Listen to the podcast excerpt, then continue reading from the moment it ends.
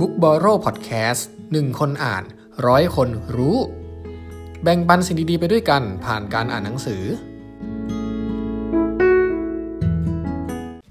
สวัสดีครับ คุณอยู่กับยอดผู้ร่วมก่อตั้งเพจ Book b o r r o w นะครับ วันนี้อยู่กับ The Sweet Spot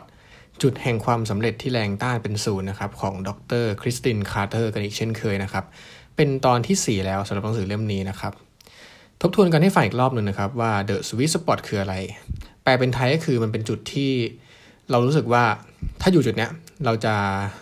มีความสุข แล้วก็ประสบความสำเร็จไปด้วย แล้วก็รู้สึกว่าชีวิตมันก็ไม่ได้ยากขนาดนั้นนะครับ รู้สึกว่าทุกอย่างมันลงตัวกันพอดีกลมกล่อมนะครับ องค์ประกอบของ The Sweet Spot ก็คือ 1. การพักผ่อน 2. การเปิดออโต้พาย t 3. การปลดพัฒนาการตัวเอง 4. บ่มเพาะความสัมพันธ์และ 5. อดทนกับความรู้สึกอึดอัดนะครับ ตอนนี้ตอนที่ 4 แน่นอนว่ากำลังจะพูดถึงองค์ประกอบตัวที่ 4 ครับ ซึ่งก็คือการบ่มเพาะความสัมพันธ์นะครับคำถามแรกเลยก็คือทำไมต้องบ่มเพาะความสัมพันธ์นะครับคำตอบสั้นๆครับก็เพราะว่ามันทำให้เรารู้สึกเติมเต็ม รู้สึกเป็นส่วนหนึ่งของสังคมนะครับ รู้สึกว่าชีวิตมีความหมายนะครับ หรือพูดง่ายๆอีกก็คือ มันจะช่วยให้เรามีความสุขมากขึ้นนะครับ เมื่อเราได้มีปฏิสัมพันธ์กับผู้คนนะครับ อย่างไรก็ตามนะครับความสัมพันธ์ระหว่างเรากับคนรอบตัวเนี่ยมันก็ไม่ได้สวยงามเสมอไป บางครั้งเราก็ปล่อยให้มันเป็นเนื้อร้ายที่คอยบ่อนทำลายเราไปเรื่อยๆนะครับทีละน้อยทีละน้อย เราแทบไม่รู้สึกตัวเลย รู้ตัวอีกทีก็คือมันทนไม่ไหวแล้วนะครับ ทุกอย่างพังทลายนะครับ EP นี้ก็เลยจะเป็น EP สั้นๆนะครับจะมาแนะนำ6ข้อในการกำจัดเนื้อร้ายที่เรามองไม่เห็นในความสัมพันธ์นะครับ อันแรกครับ ปิดโทรศัพท์เวลารับประทานอาหารครับ ปกติเวลาเรานั่งกินข้าว ส่วนใหญ่เราทำอะไรกันครับ ในทุกวันนี้ ก็คงหนีไม่พ้นเผลอหยิบมือถือขึ้นมาเล่นถูกไหมกลายเป็นว่าเรานั่งอยู่ด้วยกันแท้แต่ต่างคนต่างก้มหน้ามองจองตัวเองนะครับ เป็นเรื่องตลกนะครับ เทคโนโลยีเนี่ยคือสิ่งที่ดีครับ ถ้าเราเอามาใช้ถูกวิธีถูกเวลานะครับ แต่บางทีเนี่ยก็ต้องยอมรับว่ามันมาแทรกในกิจวัตรของเรามากเกินไปนะครับ เราควรจะจำกัดการใช้งานเพื่อให้เราได้มีปฏิสัมพันธ์กับผู้คนในโลกฟิสิกอลบ้างนะครับ การรับประทานอาหารร่วมกันเนี่ยถือเป็นช่วงเวลาที่ดีนะที่เราจะได้คุยกันได้อยู่ด้วยกัน ได้ถามไถ่กันความเป็นมาร่วมกันนะครับ แต่เรากลับเอาเวลาเนี่ยมาต่างคนต่างเล่นมือถือ ซึ่งก็เป็นเรื่องที่ที่ไม่ดีเท่าไหร่นะครับ ข้อที่2ครับเลิกพูดว่าไม่มีเวลาครับ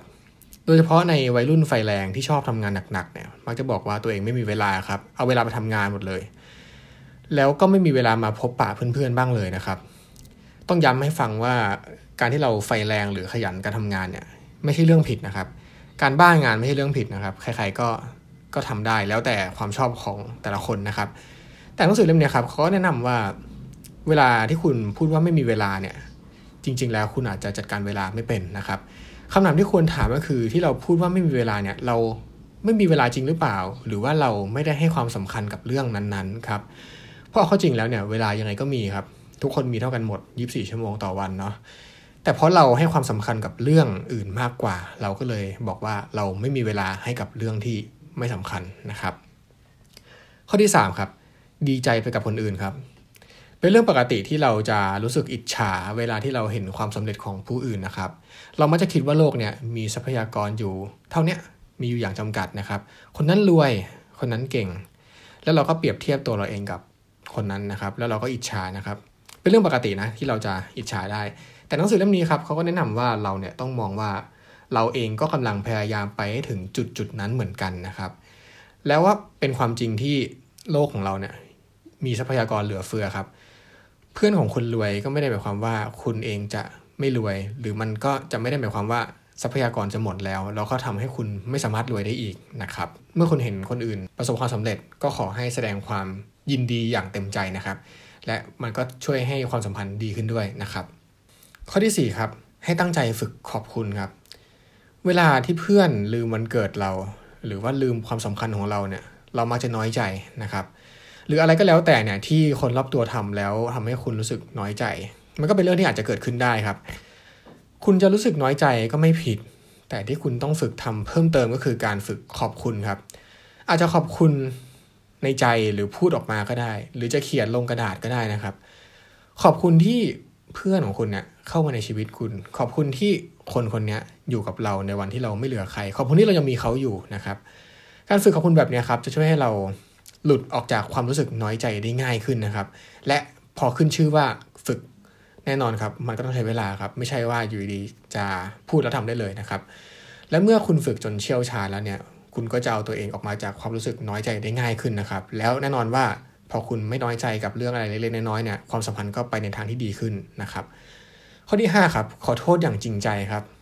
framework ที่แนะนำก็คือ 1. ยอมรับความผิดทั้งหมด 2. ไม่ปกป้องตัวเอง 3. แสดงความเสียใจและ 4. การชดเชยครับการยอมรับความผิดทั้งหมดก็คือการยอมรับว่าเราทำอะไรลงไปนะครับ การไม่ปกป้องตัวเองก็คือ ก็คือเวลาเราขอโทษเนี่ยข้อห้ามเลยคือ ห้ามพูดว่าแต่ครับ เช่นนะครับ ขอโทษที่ฉันพูดว่าเธอขี้เกียจ แต่เธอก็ทำงานเสร็จช้าจริงนั่นแหละ อะไรอย่างเงี้ยห้ามนะครับ ห้ามเด็ดขาดเลย ขอโทษคือขอโทษครับ ห้ามมีแต่นะครับ การแสดงความเสียใจก็ตรงไปตรงมาครับ ตามชื่อเลย ให้พูดว่าเราเสียใจจริง ๆ ที่เราได้ทำเรื่องไม่ดีลงไปนะครับ การชดเชยก็คือการให้อะไรบางอย่างแก่อีกฝ่ายนะครับ อาจจะเป็นการให้ความช่วยเหลือในเรื่องที่เขากำลังมองหาอยู่พอดี หรืออาจจะเป็นการให้ในเชิงสัญลักษณ์ก็ได้ เช่น การให้ของเล็กๆน้อยๆการกอดการบอกรักก็ได้ทั้งนั้นนะครับ ข้อที่ 6 ครับ ข้อสุดท้ายละคือการให้อภัยครับ การกดไม่เลิกเนี่ยไม่ช่วยให้อะไรดีขึ้นนะครับ มันมีแต่ทำให้ความสัมพันธ์แย่ลงแย่ลงนะครับเหตุผลง่ายๆทางจิตวิทยาก็คือ การที่เราโกรธเนี่ยมันทำให้เราเครียดนะครับ สิ่งที่ควรทำก็คือต้องฝึกให้อภัยและก็เหมือนเดิมครับ พูดว่าฝึกอีกแล้ว แสดงว่ามันต้องใช้เวลานะครับ ไม่ใช่ว่าคิดปุ๊บจะทำได้เลยมี 6 ข้อนะครับทวนให้ฟังอีกรอบหนึ่งนะครับ ข้อ1ครับปิดโทรศัพท์ระหว่างรับประทานอาหาร ข้อ 2 เลิกพูดว่าไม่มีเวลา ข้อ 3 ดีใจไปกับคนอื่น ข้อ 4 ตั้งใจฝึกขอบคุณข้อ 5 ขอโทษอย่างจริงใจ และข้อ 6 ครับ ฝึกให้อภัยครับ ขอบคุณที่ติดตามบุ๊กบอลโลครับ เดี๋ยวมาคุยกันต่อในตอนต่อๆไปครับ สวัสดีครับ